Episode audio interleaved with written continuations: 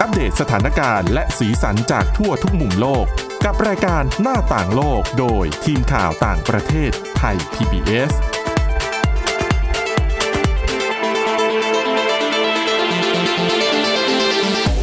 สวัสดีค่ะ ต้อนรับเข้าสู่รายการหน้าต่างโลกนะคะ มาอัปเดตสถานการณ์แล้วก็สีสันจากทั่วทุกมุมโลกกับทีมข่าวต่างประเทศไทย PBS ค่ะ วันนี้อยู่กับพวกเราเช่นเคยนะคะ คุณวินิษฐาจิตกรี แล้วก็ดิฉันทิพย์ตะวันเทยระในยพงค์ค่ะ สวัสดีค่ะ สวัสดีค่ะ วันนี้นะคะเรายังคงมีเรื่องราวเกี่ยวกับโควิด -19 มาฝากกันเช่น เดียวกับทุกๆสัปดาห์แหละ ค่ะ แต่ว่าเรื่องแรกที่เราจะพาไป คือเราจะเล่าให้ฟังเรื่องนี้นะคะ เราขอ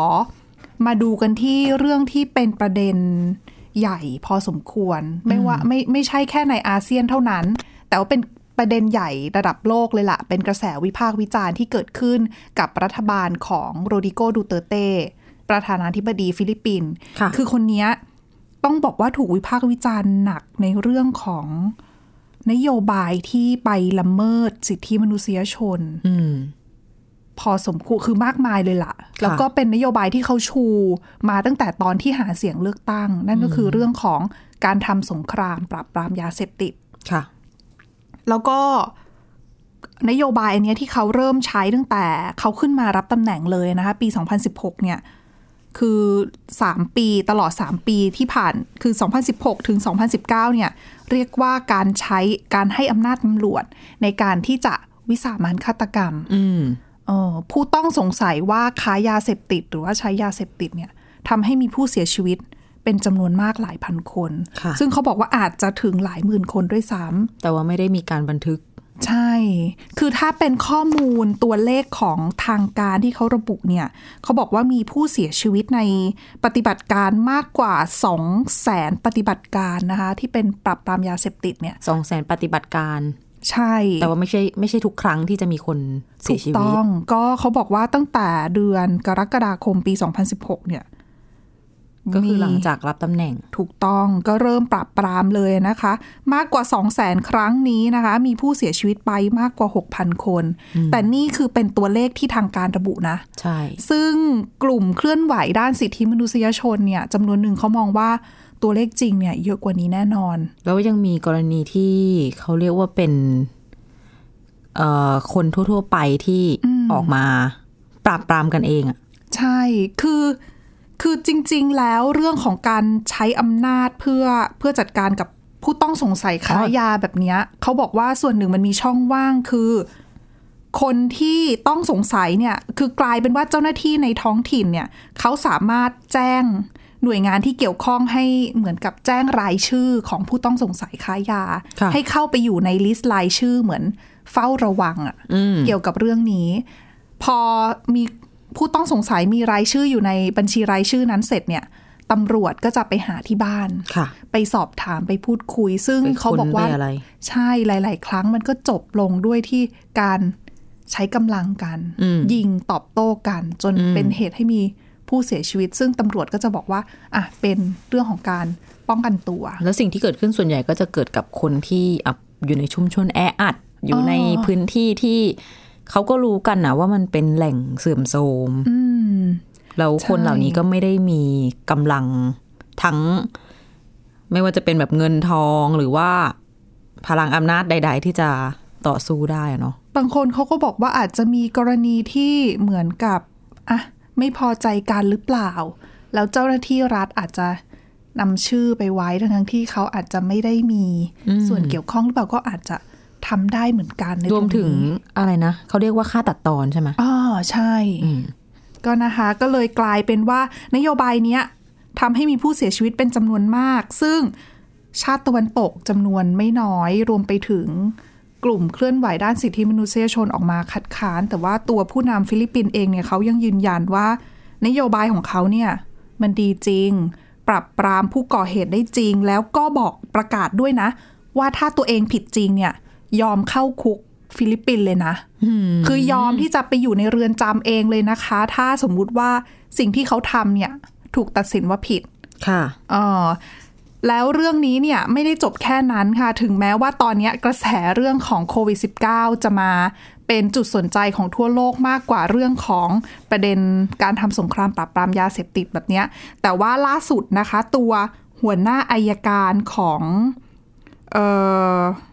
ศาลอาญาระหว่างประเทศ ค่ะ เขาก็คือคุณคนนี้เขาเตรียมที่จะก้าวลงจากตำแหน่งแล้วนะ แต่ว่าภารกิจสุดท้ายก่อนที่เขาจะก้าวลงจากตำแหน่งเนี่ยเขาประกาศเอาไว้เลยว่า เขาเนี่ยอยากจะหาทางเปิดการสอบสวน การก่ออาชญากรรมต่อมนุษยชาติในสงครามปราบปรามยาเสพติดของฟิลิปปินส์ อืม เพราะเขามองว่าเข้าข่าย คือต้องบอกแบบนี้ก่อนว่า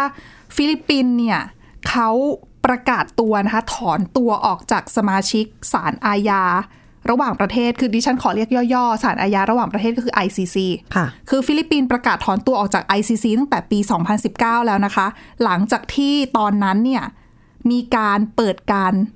สอบสวนเบื้องต้นน่ะตรวจสอบข้อมูลเบื้องต้น เกี่ยวกับเรื่องปฏิบัติการปราบปรามยาเสพติดของดูเตอร์เต้เนี่ยแหละ ค่ะ เออดังนั้นเนี่ยฟิลิปปินส์ก็เลยไม่พอใจก็เลยถอนตัวออกจาก ICC ไปอะนะคะ แล้วก็เขาก็บอกว่า ICC ไม่มีอำนาจ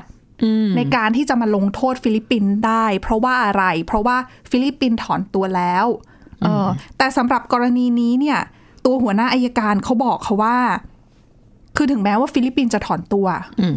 ICC ยังมีขอบเขตอำนาจนะ เพราะว่าอย่าลืมว่าตอนที่ฟิลิปปินส์ก่อเหตุ แล้วก็เป็นประเด็นเนี่ยเรื่องสงครามปราบปรามยาเสพติดที่ ICC จะทำการสอบสวนเนี่ยคือตั้งแต่ระหว่างปี 2016 ถึง 2019 ค่ะ นั่นหมายความว่าอะไร นั่นหมายความว่าเป็นช่วงเวลา 3 ปีก่อนที่ฟิลิปปินส์จะออกจาก ICC อ๋อ และความผิดที่ก่อเนี่ยเรื่องของการใช้กำลังการสังหารพลเรือนในประเทศเนี่ยคือเกิดขึ้นในช่วง 3 ปีนั้นก่อนที่จะออก ดังนั้นเนี่ยเขาก็เลยมองว่า ICC ยังมีขอบเขตอำนาจในการที่จะพิจารณาคดีเรื่องของการก่ออาชญากรรมต่อมนุษยชาติแล้วก็ลงโทษได้ ดูดูเตอร์เต้เข้าใจผิดหรือเปล่า เข้าใจผิดว่าแบบกฎหมายอาญาไม่มีผลย้อนหลังอะไรเงี้ย อืมแต่คือเขาก็เขาก็มองว่าเขาไม่ผิดไงคือถึง เป็นส ทั้ง ไตหล์มด เขาแหละ ทั้งมวลอ่ะเขามองว่าเขาเขาทำถูกต้องแล้ว เป็นสไตล์ อืมแต่ ที่ คือส่วนหนึ่งมีชาวฟิลิปปินส์ส่วนหนึ่งชอบไหมคะสำหรับนโยบายแบบเนี้ยคือ ช่ว จาก งแร การ ก ที่ นี่ส่วนใหญ่เลยมั้ง อืมจากการที่คุณวิถาลองเคย ไปลงพื้นที่มา ใช่ เนอะ ลงพื้นที่เกี่ยวกับเรื่องนี้ด้วยหรือเปล่า เขาก็บอกว่าคือช่วงต้องบอกก่อนว่าที่ฉันไปในช่วงปีสองอ่าหนึ่งถึงสามปีแรกก็นั่นแหละ ที่สองพันสิบหกถึงสองพันสิบเก้านั่นแหละ ไล่ไป ตั้งแต่ตอนเลือกตั้งก็ เรียกว่าได้รับความนิยมมาก นโยบายนี้ขายได้ใช่ไหม ขายได้ อ๋อ แล้วคนก็เรียกว่า พอมันผ่านไปสักปีสองปี ข่าวมันก็มีมาตลอดเนาะอย่างที่เราทำย้อนกันไป ว่าแบบทั่วโลกก็เริ่มเหมือนเริ่มสังเกตเห็นความรุนแรงที่เกิดขึ้นใช่ไหมแต่ว่าคนในประเทศส่วนหนึ่งตอนนั้นน่ะ ค่ะ ก็ยังแฮปปี้นะที่เหมือนกับดิฉันถามบางคนอ่ะ คือเหมือนนโยบายใช้ได้จริงเหรอ เขาพูดว่า อันนี้คือแค่คนส่วนน้อยนะ อาจจะไม่ได้แทนความคิดของคนทั้งหมด ค่ะ เขาบอกว่า อ่ะ อย่างเวลาแบบเดินถนนเวลากลางคืนอ่ะ ก็อาจจะรู้สึกปลอดภัยขึ้น เพราะว่า โอเค เรื่องยาเสพติดอะไรมันลดลง แต่ในขณะเดียวกันถ้าเกิดคุยกับบางคนเขาก็อาจจะบอกว่า แล้วคุณจะรู้ได้ยังไงว่า สมมติคุณเดินเดินๆอยู่แถวบ้านแบบในซอยอะไรอย่างเงี้ย ค่ะ แล้วอยู่ๆมีแบบสารเตี้ยไอ้พวกที่พวกที่เขาออกมาไล่ยิง ค่ะ คนอื่นอ่ะ อ๋อ แล้วคุณจะรู้ได้ยังไง ว่าคุณ ว่า จะ คุณ ไม่ จะ โดน ไม่โดน ยิง ลูกหลง ว่าคุณจะไม่โดนกล่าวหาว่าคุณแบบ เป็นคนเสพคนค้าอะไรเงี้ย คือมันก็สองมุมเสมอเนาะ ค่ะ เพียงแต่ว่าหลังๆก็ไม่ค่อยได้ดูประเด็นนี้แหละ อืม มาคุยกันเรื่องโควิด -19 มากกว่า ใช่ เพราะว่าอ่ะช่วงปีสองปีกว่าๆเนี่ยที่ผ่านมาก็ทุกคนก็จะไปพุ่งความสนใจในเรื่องของโควิด -19 จนทำให้ประเด็นเรื่องสงครามปราบปรามยาเสพติดเนี่ยมัน เหมือนเงียบไป ใช่เงียบไปค่อนข้างเยอะนะคะ ก็อ่ะ ICC ก็เตรียมนะคะที่จะดูละคดีนี้ว่าเป็นยังไง จะเปิดการสอบสวนได้ไหม ซึ่งตัวอย่างที่บอกไปว่าหัวหน้าอายการเนี่ยเขาเตรียมก้าวลงจากตำแหน่งในสัปดาห์นี้แล้ว แล้วเขาก็ประกาศเอาไว้แล้วนะคะ ว่าคนที่จะมารับหน้าที่ต่อจากเขาเนี่ยก็คือเป็นเออเป็นหัวหน้าอายการคนใหม่เนี่ยก็เตรียมที่จะรับลูก ก็คือ ค่ะ ส่งต่อเรื่องกันนั่นแหละ แล้วก็น่าจะ อืม น่าจะทำการเปิดการสอบสวนต่อไปว่าผิดจริงไหมมากน้อยแค่ไหน ซึ่ง แน่นอนว่าพอมี ICC มีท่าทีออกมาแบบนี้เนี่ย องค์กรด้านสิทธิมนุษยชน หลายองค์กรก็ออกมาแสดงความยินดีอะนะคะ อย่าง Amnesty International เนี่ยก็บอกว่าการเปิดการสอบสวนเนี่ยถือเป็นก้าวสำคัญเลยล่ะ ค่ะ ของการที่จะมาดูในประเด็นนี้อะนะคะ เพราะดีกว่าไม่ทำอะไรเลยไง จริง นั่นแหละ ก็ถือว่าเป็นความคืบหน้าในเรื่องของคดีความแล้วก็ความการเคลื่อนไหวเพื่อปกป้องสิทธิมนุษยชนนะนะคะ มีเวลาอีกสักนิดไหม มี ขอแถมเรื่องวัคซีนที่ฟิลิปปินส์หน่อย ได้อา เพิ่ง สิ คุยกับเพื่อนมา เป็นยังไงคะ ก็คล้ายๆบ้านเราเขาก็จะเน้นที่ซีโนแวคอืม แต่ว่าจะต่างกันตรงที่ดิฉันถามเขาเรื่องผลข้างเคียง ค่ะ เป็น อะไร ยัง แบบ ไง เนี้ย เหมือนกับ ไม่มี เรห ข่าวหมายถึงว่าเขาบอกว่า เรื่องผลข้างเคียงอย่างบ้านเราในเรื่องซีโนแวคจะกลัวๆกันเนาะมีแบบชาบ้างอะไรบ้างอย่างเงี้ย อ๋อ แต่ที่นู่นไม่มีนะ คือเพื่อนเป็นนักข่าวดิฉันก็ไม่แน่ใจ คือ ว่า ไม่ ข้อ มี มูล ข่าวหรือว่าคนไม่มีผ ไม่ ล เป็ข้านงเคียง เขาบอกว่าการไม่มีข่าวก็อาจจะหมายถึงว่าไม่ ปิดข่าวเหรอ ไม่ปิด ไม่เป็น คิดว่าน่าจะเป็นในทิศทางว่าไม่เป็นมากกว่า ทำไม แต่ ล่ะ ที่อยากจะเล่าก็คืออ อ๋อ เรื่องวัคซีนแบบไฟเซอร์โมเดอร์นาอะไรอย่างเงี้ย ค่ะ กลุ่ม mRNA อ่ะดิฉันถามเขา ว่าจะเข้าประเทศเมื่อไหร่ อ๋อ บอกไม่รู้ ทำไมล่ะ ไม่รู้ไม่มี จริง ๆ ฟิลิปปินส์เมื่อก่อนเนี่ยต้องถือว่าเป็นพันธมิตรใกล้ชิดกับสหรัฐอเมริกาเลย ไม่ นะ แล้วเขาเป็นแหล่งผลิตเอ่อเรื่องของเภสัชพันธุ์อะไรอย่างนี้ด้วยนะ สมัยก่อนนะ อืมแต่ว่าอะตั้งแต่ยุคของโรดิโกดูเตอร์เต้ก้าวขึ้นมาเนี่ยดูเหมือนว่า จะหันมาเอียงไปทางจีน ดิฉันว่าเขา มากขึ้น ดูเตอร์เต้เขาน่าจะอารมณ์เหมือนบาลานซ์มากกว่า พ รั ยายาม กษาสมดุล ใช่ไหม ทั้งสองฝั่ง อืม ใช่จากเดิมคืออาจจะไม่เอาจีนเลย แต่ว่าก็หัน ก็ มา ต้อ ทาง ง เล่ จี น นบ้า เกมงแล้ว นะเดี๋ยวนี้ แต่นั่นแหละ อยากจะบอกว่าประเทศในอาเซียนเนี่ยน่าเป็นห่วงกันหลายประเทศเลยทีเดียว อืมก็ตอนนี้ก็ต้องจับตามองนะคะ เรื่องของสถานการณ์โควิด -19 เพราะว่าอ่าหลาย ๆ ที่ก็เริ่มน่ากังวลเรื่องของโครงการฉีดวัคซีนอ่ะวัคซีนขาดแคลนบ้างละหรือว่าเรื่องของการแพร่ระบาดของเชื้อกลายพันธุ์ที่เป็นสายพันธุ์ที่น่าจับตามองตอนนี้ก็คือเรื่องของสายพันธุ์เดลต้า ค่ะ หรือว่าเชื้อโควิด -19 กลายพันธุ์ที่พบครั้งแรกในอินเดีย อืม เออแต่ตอนนี้เนี่ยระบาดไปในอังกฤษเนี่ยเห็นว่าน่ากังวลมากทีเดียว แต่ตอนนี้หมดเวลาในช่วงแรกนะคะ เดี๋ยวเรากลับมาเล่าเรื่องราวเกี่ยวกับสถานการณ์โควิด -19 ในประเทศอังกฤษกันต่อค่ะ ในช่วงที่ 2 พักกันสักครู่ค่ะ หน้าต่างโลกโดยทีมข่าวต่างประเทศไทย PBS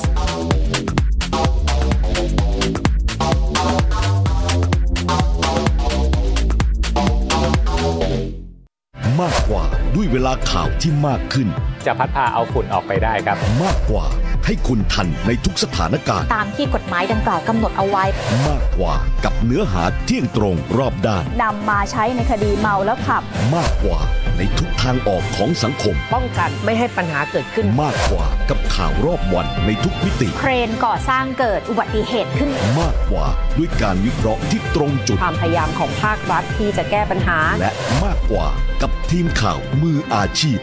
ข่าวไทย PBS ให้คุณได้มากกว่า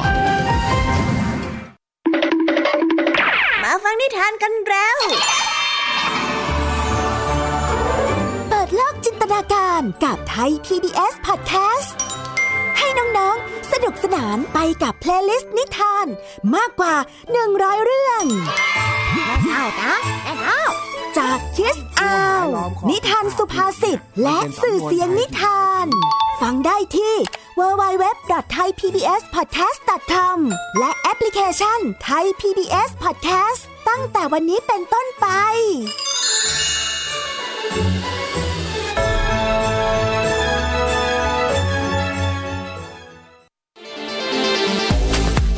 หน้าต่างโลกโดยทีมข่าวต่างประเทศไทย PBS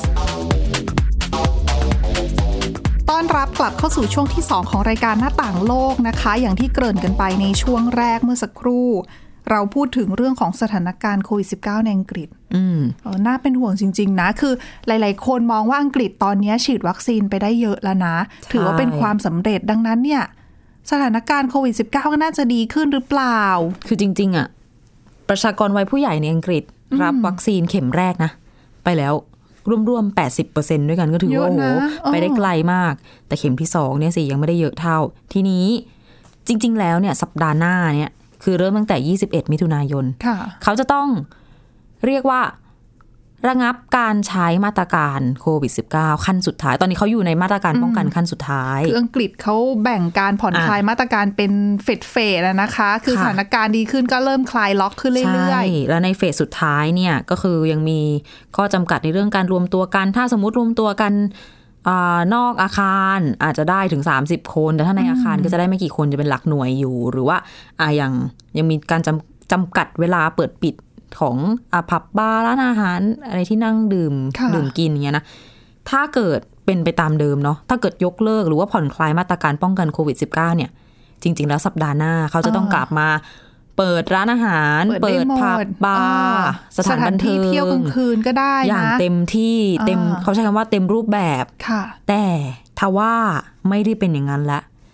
ในที่สุดหลังจากที่แง้มก็แง้มมาเป็นสัปดาห์แล้วเหมือนกันเนาะ คือ ที่รั เนื่องฐมนตรี จาก สาธารณสุข รัฐบาลอังกฤษอ๋อใช่ เพราะว่าเขากังวลกับเรื่อง ใช่ สถานการณ์การแพร่ระบาดเนี่ยมา นั่นแหละ หลายสัปดาห์แล้วแล้วก็มีเสียงเตือนจากผู้เชี่ยวชาญเอ่ยนักวิทยาศาสตร์เอ่ยจำนวนไม่น้อยออกมา ให้ได้ยินกันเรื่อย นั่นแหละ หลังจากที่แง้มมาเตือนกันมา วันอังคารที่ผ่านมาก็เลย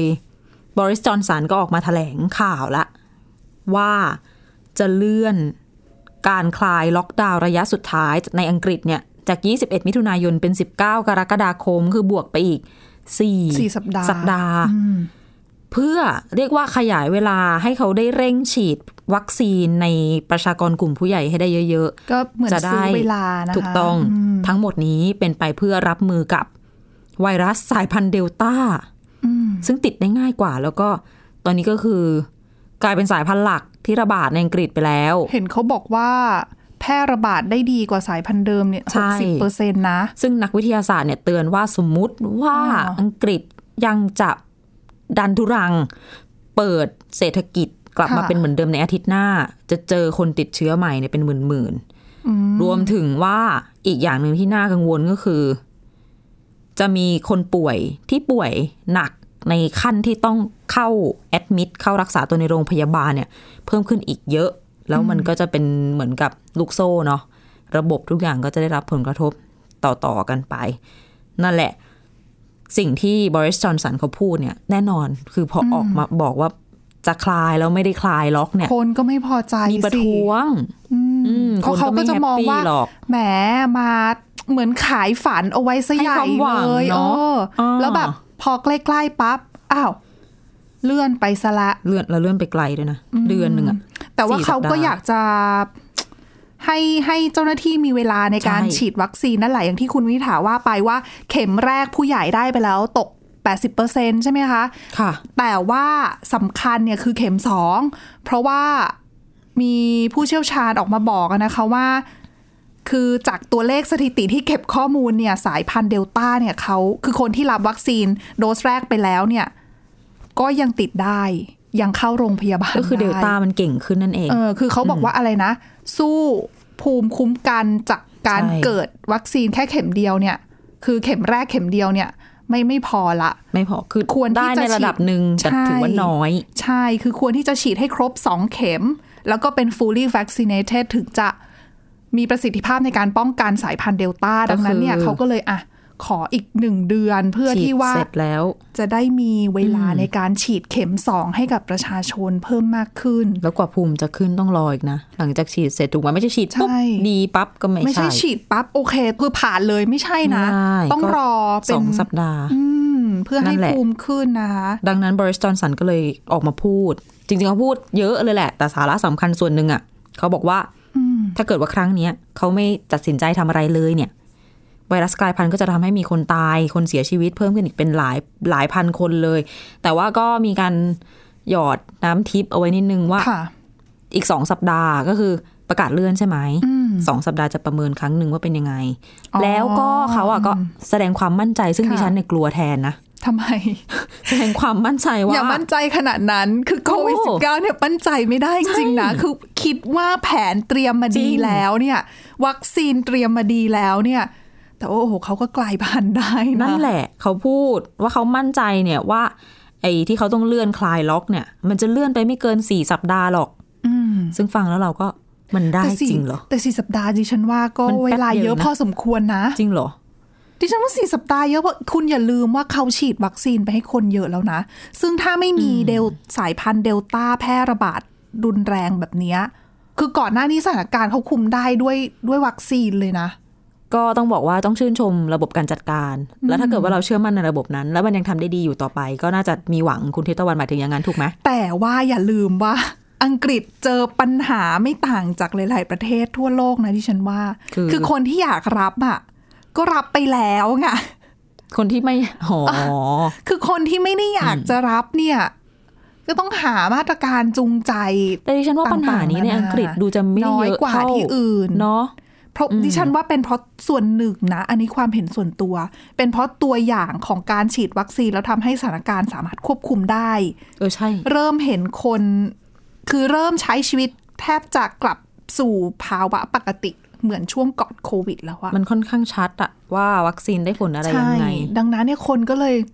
จากที่ เอ้ยเอายังไงดีนะ ก็เอ้ยก็โอเคนี่สามารถแบบไปนู่นไปนี่ทำนู่นทำนี่ได้ดังนั้นเนี่ย ใช่ อาฉีดก็ได้ แต่ว่าอะการที่มาเจอโรคเลื่อนแบบนี้นะ ค่ะ ดิฉันก็เสียใจอยู่อย่างนะ คือส่วนตัวเป็นคนชอบดูเทนนิสวิมเบอร์ดันเขากำลังจะแข่งพอดี แล้วก็เขาบอกว่าตอนแรกเนี่ยนึกว่าคลายก็จะให้คนไปดูกันได้เยอะขึ้น อืม อ่ะตอนนี้ก็ไม่คลายละ แต่ก็ยังแข่งอยู่ถูกไหม ยังแข่งอยู่แต่ว่าเขาก็จะจำกัดคนไง เพราะเห็นเขาก็บอกอ แหมบร ยู่ รยา ว่า กงบรรยากาศก็จะไม่ได้สนุกสนานเหมือนเดิม พวกกิจกรรมที่เขาเรียกว่าเป็นกิจกรรมนำร่องอะ อืม เหมือนทดลองแบบทดลองกลับมาเปิดอะก็ยังจะมีอยู่ รวมถึงยูโรด้วยนะ ใช่ยูโรตอนนี้ดิฉันก็เห็นแอบติดตาม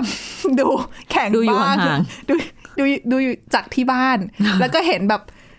สนามอะโล่งเชียร์ผิดจากภาพก่อนโควิด -19 เลยนะ ปกติแล้วแข่งบอลทุกครั้งเนี่ยโอ้โห คนเต็มอัธจันทร์นะ แน่นไปหมดอะ มันเป็นโลกอีกยุคหนึ่งจริง ๆ นะ นี่พูดจากประสบการ ใช่ ณ์ ใช่ ส่วนตัวที่เพิ่งไปร่วมงานแต่งงานของเพื่อนผ่าน เป็นยั ทาง ง ไง ซูม คะ ในต่างประเทศดิฉันว่ามันความที่ทุกคนไม่เคยทำไม่ใช่งานแต่งงานขออภัยเป็นคล้ายๆ เหมือนปาร์ตี้สละโสด ค่ะ ความพยายามของคือเราทุกคนไม่มีใครคุ้นชินกับสิ่งนี้ อ่า แม้จะอยู่กับมันมาแล้วปีหนึ่งก็ตาม ก็เลยเป็นการแบบนั่งกันอยู่ที่หน้าจอแล้วก็แต่งตัว คอมพิวเตอร์ใช่ไหมะ ใช่ แล้วคนที่เป็นคนจัดอะไม่ใช่ตัวเจ้าสาวนะ เพื่อนเขาจัดให้ใช่ไหม อ๋อ โอ้เขาก็พ อัน ยา นี้ ยา ต้องมแบบ มาก จัดแล้วเชิญเจ้าสาวมาว่า มี ที่ เจ้าสาวด้วย มา ก็เจอ ออ เชิญมาเซอร์ไพรส์เขาก็เชิญมาที่บ้าน แต่เชิญมา คนใด เซอ คน ร์ ห ไพร นึ่ ส์ ง แบ อะ บดิฉันไม่แน่ใจ มัน ว่า ไม่ จะ ค่ เซอ อย ร์ไพรส์ได้หร เซอร์ไพรส์นั่ อก นไง คือถ้าเป็นแบบก่อนโควิด -19 เนี่ยอาจจะแบบ อ่า มันมันคือเราสามารถเนียนได้ไง ใช่ แต่พอ ใช่ เป็นหน้าคอมพิวเตอร์แบบเป็นออนไลน์ปั๊บจะเนียนยังไง จริง แล้วทีนี้ คนที่เป็นโฮสต์คนที่เป็นคนจัดก็พยายามมากอะ เออ สรรหาเกมต่างๆ มาเล่น ซึ่งเกมอ่ะในยุคเนี้ยก็ดันมีเกมที่แบบอำนวยความสะดวกในกา เป็ ร นเกม เล่ ออนไลน์เหรอคะ เออคล้ายๆ มันจะเป็นเว็บไซต์แบบเฉพาะเลยนะ ที่ อืม โฮสต์อะเขาสร้าง URL ขึ้นมา ก็เขาส่งลิงก์มาให้แต่ละคนในห้อง แล้วเราก็ ค่ะ sign in ลงชื่อเข้าไป ชื่ออะไรทำยังไง แล้วก็จะอยู่ในเกมห้องเดียวกันกับคนที่อยู่ด้วยกันในซูมอ่ะ อ๋อ เออแล้วก็รูปแบบเกมอะไรต่างๆ คือมันรับยุคนี้อะเช่น ให้เขียนประโยคลอยๆขึ้นมา เราก็เขียนเกี่ยวกับเจ้าบ่าวเจ้าสาวใช่ไหมเช่น เจ้าบ่าวกับเจ้าสาวเดินคู่เคียงคู่กันไปในโบสถ์อะไรอย่างเงี้ย ค่ะ แล้วก็ให้คนต่อไปวาดรูป อ๋อ แล้วทักเราก็มีเวลาจำกัดและทักษะแต่ละคนวาดกับเมาส์อะค่ะคุณคิดดู ปกติวาด คือ มือ วาด ก็ มื ไม่ อ ได้ ก็จะแย่แล้วนะ นั่นแหละ แล้วก็เป็นอย่างเงี้ยเล่นกันต่อไปเรื่อยๆ แตงโมงแตงโมอะไรก็ว่ากันไป สรุปตอนสุดท้ายอ่ะเจ้าตัวเกมเนี้ยมันจะ ค่ะ ประมวลของทุกอย่างอะมาไล่เหมือนเป็นวิดีโออะ อ๋อ ให้ดู อุ้ยน่ารักจังเลย ขำก็ข อืม ำ งงก็งง ก็ถือว่าเป็นบรรยากาศของการเฉลิมฉลองในช่วงสถานการณ์โควิด -19 นะ ที่ต้องใช้เทคโนโลยี ต้องสารภาพ เข้ ว่ามันกร่อยพอสมควร มมันก็ไม่สนุกเหมือนต ใช่ อนเจอตัวกันแห จริ ละ ง แต่มันเนี่ยถึงบอกว่า อาร มัน มณ์ เป็ มัน นไม่เหมือนกัน มันเป็นชีวิตอีกยุคหนึ่งอะแหละ แต่เดี๋ยวอยู่ไปสักพักเราก็จะปรับตัวได้ เรื่องของการใช้เทคโนโลยีออนไลน์มา มาทำงานเอ่ยการใช้ชีวิตออนไลน์เอ่ยเนี่ยเรียกว่าเยอะขึ้นนะในช่วง ใช่ ที่ผ่านมา แล้วก็จะยังคงเยอะต่อไป น่าจะต้องปรับตัวกันไปอีกสักพัก อืมก็อย่างที่บอกไปอ่ะอังกฤษก็ต้องกลับมาเรื่องเดิมนะคะ ค่ะ อังกฤษก็ต้องมาออกนโยบายต่างๆนะคะกระตุ้นให้คนมาฉีดวัคซีน ซึ่งหนึ่งในนั้นเนี่ย